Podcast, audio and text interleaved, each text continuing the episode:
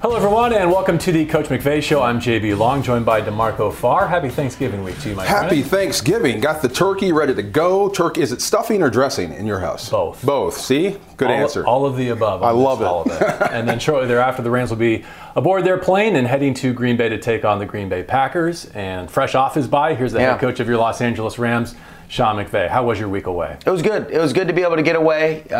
You know, I think everybody could have used just a chance to get recharged, refreshed, rejuvenated, and being with the guys today was good to be able to get back in here, and they got a good look in their eyes, and we got a great challenge ahead of us.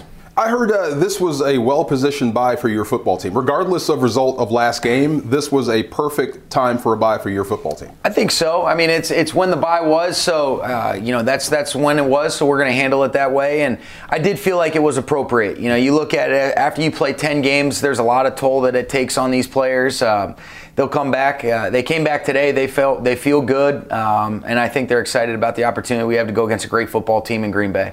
How did you put the extra time to use when you weren't recharging?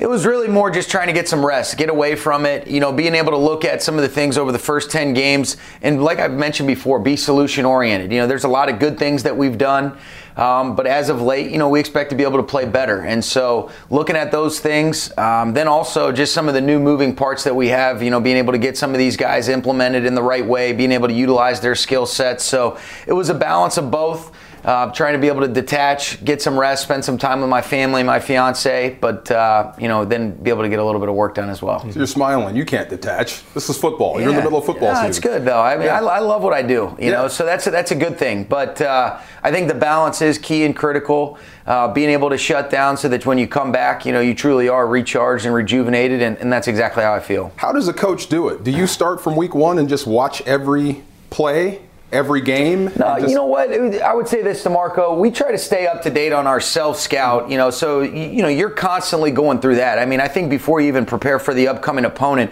you got to know what you're doing, make sure that you get your house right first and foremost. And so that's an ongoing process for us. But I think when you look at the totality of it, the main thing that you're looking at is, okay, what are some of the things that we can really do better when you combine all 10 games? And then also, most importantly, it's, okay, we got some moving parts with some of the injuries. Or some guys that you know, we've acquired, and how can we best fit these guys in a seamless transition for these last 7 games, but most importantly the Green Bay game to start off. I'm sure the answer is everything, but what are some of those areas that you would like to be better at in this stretch run? Well, I think the number one thing is, I mean, everybody talks about it, but we've got 10 games of tangible evidence. It's about turnovers and takeaways. Other than points over the course of time, there's no better indicator of winning and losing football games. For our team, when we've been even or even just +1 or more than that, we're 7-0, and when we're in the negatives, we're 0-3. And so that right there is a great reflection of the things that we talk about all the time. How important is it? How much more of an emphasis can we make on it, whether it's attacking the football in our coverage units or on defense, and making sure we do a great job taking care of it offensively or when we're in the return phases of our kicking game. I remember when I was a player, it was all over the board, take care of the ball, you know, take care of the ball. Is it something that you have to reinforce with yourself so you can reinforce it with your players on practice? Totally. We got the right kind of guys, DeMarco. We get what we emphasize, and how much more of an emphasis can we make on it? How intentional can we be about providing that clarity, the drill work that goes in alignment with, hey, the practice preparation then can equal game reality with the emphasis that we're making. But, you know, it comes down to the situations, taking care of the football, and really more importantly, just being efficient, snap in and snap out. And all we ask of these guys is to compete to their very best of their ability every single day. And you know, I think the challenge that we talked about is check that, you know, can you check that box that at the end of the day, you competed to the best of your ability. You tried to be where your feet were planted. You tried to get better today, to be a great teammate, to be the best player you can be for this team. And ultimately, you can go then compete with a quieted mind, and that's all you can really do. You and I both know that. You know, all we can do is compete to the best of our ability. We're going to come out swinging, and we're looking forward to being able to compete again.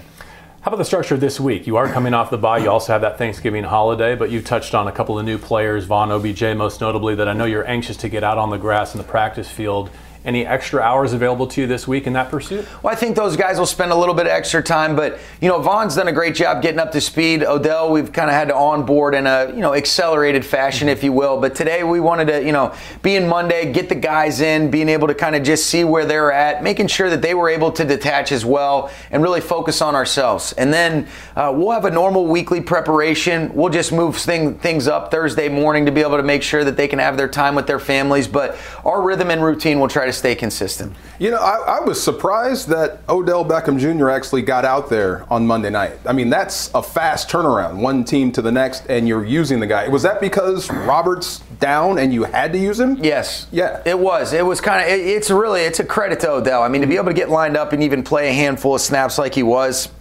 He's a really smart, conscientious guy.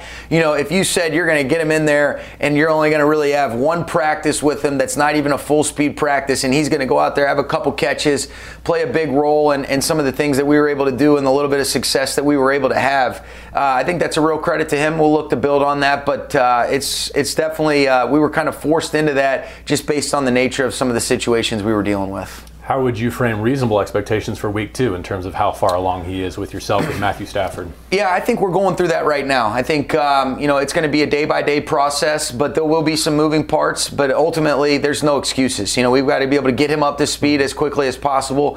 What exactly does that look like? That's something that we're really putting our heads together as a coaching staff and figuring out the way not only to accentuate Odell's skill sets, but also make sure you're taking advantage of Cooper and Van, getting Ben Skowronek going, obviously Higgs at the tight end spot, maybe a couple of those other guys, you know, and then the running back position as well. So it's all encompassing to everybody and figuring out how we can kind of match up the different personnel groupings and take advantage of utilizing, you know, all the guys that we'll be able to have active offensively is something that we're working through right now. You can see it when you're up close. I mean, that guy's got some short area quickness and he can go, and he's bigger than I thought. Yeah, he is. He's wired the right way. I mean, he's a special player, special talent. You know, I've really enjoyed these this, you know, week and a half or whatever it's been kind of being around him, and I think he's excited about the opportunity to just take it a day at a time and just build on some of the things that he was able to do in his first game against the Niners. In that whirlwind of a week, that was the week leading up to San Francisco. I imagine you didn't also have full time to process the injury to Robert Woods, what that meant to you personally, emotionally. How did that sink in over the bye, and how's he doing? It didn't sink in good. You know, I think he's doing really well. You know, I think he's at peace with it. He's going to attack his rehab the right way. Surgery will be coming up for him shortly, but he's such a special part of this team, this organization. He's meant so much to us for the last handful of years. You don't ever replace a player like him, but there will be some moving parts that we've got to figure out how to kind of fill a major void that was left. But it's a bummer. But, you know, these are parts of this is the nasty part of the game, you know, having to fill some of those voids that are left by, you know, big-time injuries of a player like Robert Woods. And so that's something that we've got to be able to do. And fortunately, you get an Odell and some other guys will be asked to step up, and it's going to be a great challenge, but I think guys will be, you know, willing to accept that challenge. That's what I like. When I heard it, I threw the phone, I broke it, I was mad, but hey. Did you really break your phone? Well, yeah, theoretically, it bounced. But there's reps out there for other guys now. Yes. The season just doesn't stop for one guy. There's reps for other people now. Exactly. And really, just like anything else, I think we've got to have good agility as a coaching staff, figuring out how to piece that together. The way that you're able to operate with Robert Woods is going to be different than how we move forward. It doesn't mean that there's not going to be some similarities, but all the different things that he was able to do for us, you certainly don't replace that. And so those are the things that you're excited about, you know, attacking that challenge the right way, but you're really bummed out for one of our captains, one of our leaders, one of the guys that's kind of been one of the heartbeats of this football team, and I think the best way you can honor him is by playing like he did. Let's reset the quarterback position beyond the midway point here. Why do you think the last couple of games may have looked differently for Matthew Stafford in the offense than the previous ones had? Well, I think the Tennessee game, there was a couple plays that were very uncharacteristic. You know, you look at when he's trying to just make a play, and it's one of those unlucky deals where throw it right to Long, and he ends up making a good play. And then, you know, Byard ended up doing a great job on kind of a quick game concept. He actually just recognized that he was supposed to be an inside hook player, and he's buzzed out to the flat. So those two plays were really good, but I thought there was still a lot of positive. We just didn't punch it in the red zone. And then you look at it against the Niners, the ops were really minimal. You know, the first one, it was just a little miscommunication on the first drive. The second one, I mean, that's one of the freakiest tips I've ever seen. We're throwing a screen. It's a man coverage, kind of bounces up right to Jimmy Ward. Matthew put it in a good location, and I thought he actually did a nice job against the Niners. You know, it's just when you have four drives in the first half, the third drive goes for a great scoring drive. I thought he did an excellent job on that seven-play sequence, being able to put us in position to score a touchdown. That was a huge third down and long conversion that he and Higbee connected on for the touchdown. Then the fourth drive, you know, we're driving right down the field. You go 9 plays. We have a freak deal where we kind of snap it back on a 2nd and 6. Now it turns into a 2nd and 11. Then you end up kind of just trying to overcome that. We have a missed field goal. Those are your 4 drives. And then coming out of the half, you know, we fall short on 3 situations on third down, 2 of which were drops. And so then the next thing you know, you're looking up and it's a 31-7 football game. And so I thought Matthew actually did what he could against the 49ers. That's why it's the greatest team sport that there is. I have total trust and confidence that we'll play better around him. I know I can certainly put us in better spots, and that's where our focus will be. There seems to be a sentiment of staying the course here, where this is a long season, and you don't want to suffer from recency bias because a couple of bad breaks have gone against you. With all that extra time to think about it, are you kind of guarding against that too? Like, hey, we don't need to reinvent the wheel here. Totally. I think you want to not allow overthinking to prevent yourself from being able to overcome some of these things. Mm-hmm. And that's the biggest thing. You know, we set out a football philosophy in a way that we want to operate that's in alignment with really good things occurring for us. Also, what we know is this game, I mean, sometimes things go out of your control. I mean, look around the league. I've never seen more parity that exists now since I've been coaching in this league. And that's also why you have to make sure that you have your core values, your foundational principles that guide your everyday approach. You know, everybody talks about this process. Let's be committed to our process more than we've ever been, while also not being so stringent in our ability to be able to adjust or adapt if need be. And so you're exactly right, JB. I think that, you know, let's look at it for what it is. Let's see why we didn't get the results that we wanted to. And let's try to make sure that we're intentional about correcting those things. And then eventually you're hopeful that the results will take care of themselves over time if the process and the focus on those things throughout the course of the week and the preparation is in alignment with, you know, doing things that I think this team is capable of more times than not. I don't know if you're like me. His voice is in my head. When you say humility is a week away, that's what I keep thinking every time I see some of these big upsets. Totally. Yeah. It's amazing. I mean, you see why Vegas is doing so well. Right. I mean, no doubt. But it's also a credit to the competitive balance that exists in this league. You know, there's good players, there's good coaches, there's mentally tough teams that find a way to respond after some setbacks. There's teams that maybe have been, you know, a little bit down that find a way to play their best ball. And so, you know, for us, it's how consistently can we play at our best level. And I do believe that if we do that, good things will happen more times than not for this team because of the players and the people we have. About the element of toughness there, you kind of touched on a little bit, but it seems like there's been a physical challenge presented by your 2 most recent losses. I feel like you have a physical group that can answer that bell. Did they maybe just need a week to kind of rally up around that and get back to it? Yeah, I think so. I mean, I think, you know, you give credit to those other teams. They did a nice job, but I think, you know, when you really look at it in its totality, I mean, it comes down to the turnovers and then being able to get off the grass, being able to stay on the grass. You know, I could go through a gauntlet of things, but it's really about, all right, hey, let's play efficient football, snap in and snap out. Mm-hmm. Let's be physical. Let's not beat ourselves with some of the penalties that we've really haven't had this season, but over the last couple weeks we've had more that makes it more difficult to overcome some of those things, whether you put yourself behind the sticks offensively or whether you give them free first downs defensively. You know, those are the things that take no talent to be able to correct, and we got the right kind of guys that are conscientious enough to get it fixed, and hopefully we'll see that reflected in our play as we move forward. Going back to takeaways and turnovers, your quarterback, if there's a QB error, I hate even saying that, but if there is, with a veteran like him, it seems like he already knows what he did wrong before he gets to you on the bench. Totally. Would you be surprised if he didn't coming off the field? I think, what you've learned to appreciate as the time has gone on and we've spent more time together, DeMarco, is how smart, how sharp he is, and how quickly he can correct to be able to move forward the right way. And so there hasn't been a time that it's occurred where, you know, he's coming off and he's not already aware of what are those things. Now we talk about what can we apply or how can we be in better situations to be able to learn from it, you know, and that's the best part about Matthew is I think it enables us to be able to move forward faster because of the extreme ownership, the accountability that exists. But then also there are some things that have occurred that are just occupational hazards, whether it's a tip ball, different things like that. So Definitely, it's not always on the quarterback. They have a huge influence on the things that can occur, but Matthew's ability to be able to auto-correct and understand what it is definitely accelerates that process. I think that's called blank happens, right? Yeah, it's football. That's exactly right. On the other side of the football, what did you take away from Von Miller's first 45 snaps as a Ram? I thought he did a nice job, JB. I mean, you felt his presence. To their credit, we didn't get them in a lot of those known passing situations where you really get a chance to pin your ears back and come off the football, but I thought he was physical at the point of attack, defending the run, and you can see why he's a special player, and I think he's only going to build on it. But we've got to be able to earn those ops to really be in an attacking mode and mindset and mentality, defensively by being efficient on the early downs. Is that rough for you as a head coach? I mean, introducing two big stars to your football team. This is the way we do things, but here's two other guys coming in that have different ways of doing things. I don't think so. These guys are great guys. First and foremost, they're great players, but they're great guys, and they also happen to be great players. And so they've come in, they've embraced it. I think the guys have embraced them. We're just getting them up to speed, but the one thing that you can appreciate, they both have a great look in their eye. They've both been willing to accept the way that we operate and the way that we do things. And I think the best part about the way we do things is there's a shared ownership and autonomy that exists between players and coaches. This isn't like we're always dictating the terms. I think the best teams are player-led, where they have an ownership, they have a say in what we do, and I think all the players that I've been around would say they appreciate that. It's a luxury that I think these guys have earned, and those guys fit in that category for sure.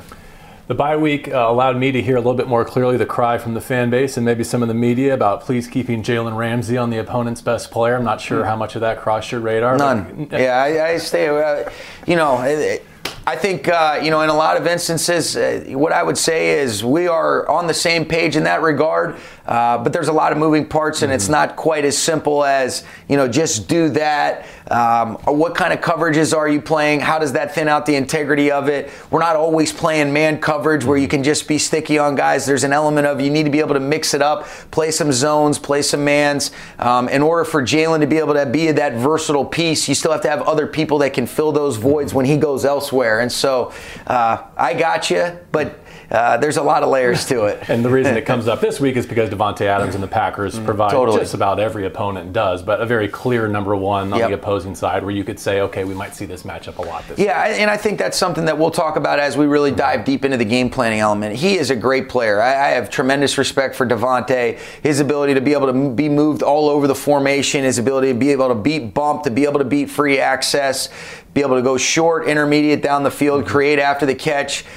He's one of those guys that can do it all, and he's wired to separate. If you said, let's just talk about all the traits and characteristics that you're looking for in a receiver, Davante Adams checks all the boxes. His production speaks for itself. The rapport between he and Aaron is unbelievable. I mean, you look at just how on the same page they are, both in rhythm and then off schedule, and those are some things that you definitely want to be mindful of, and Davante is a special player, and we need to have a great plan for him. What about going there to Green Bay, to Lambeau, playing there? Special place for you? It's awesome. Yeah. I think it's a historic venue.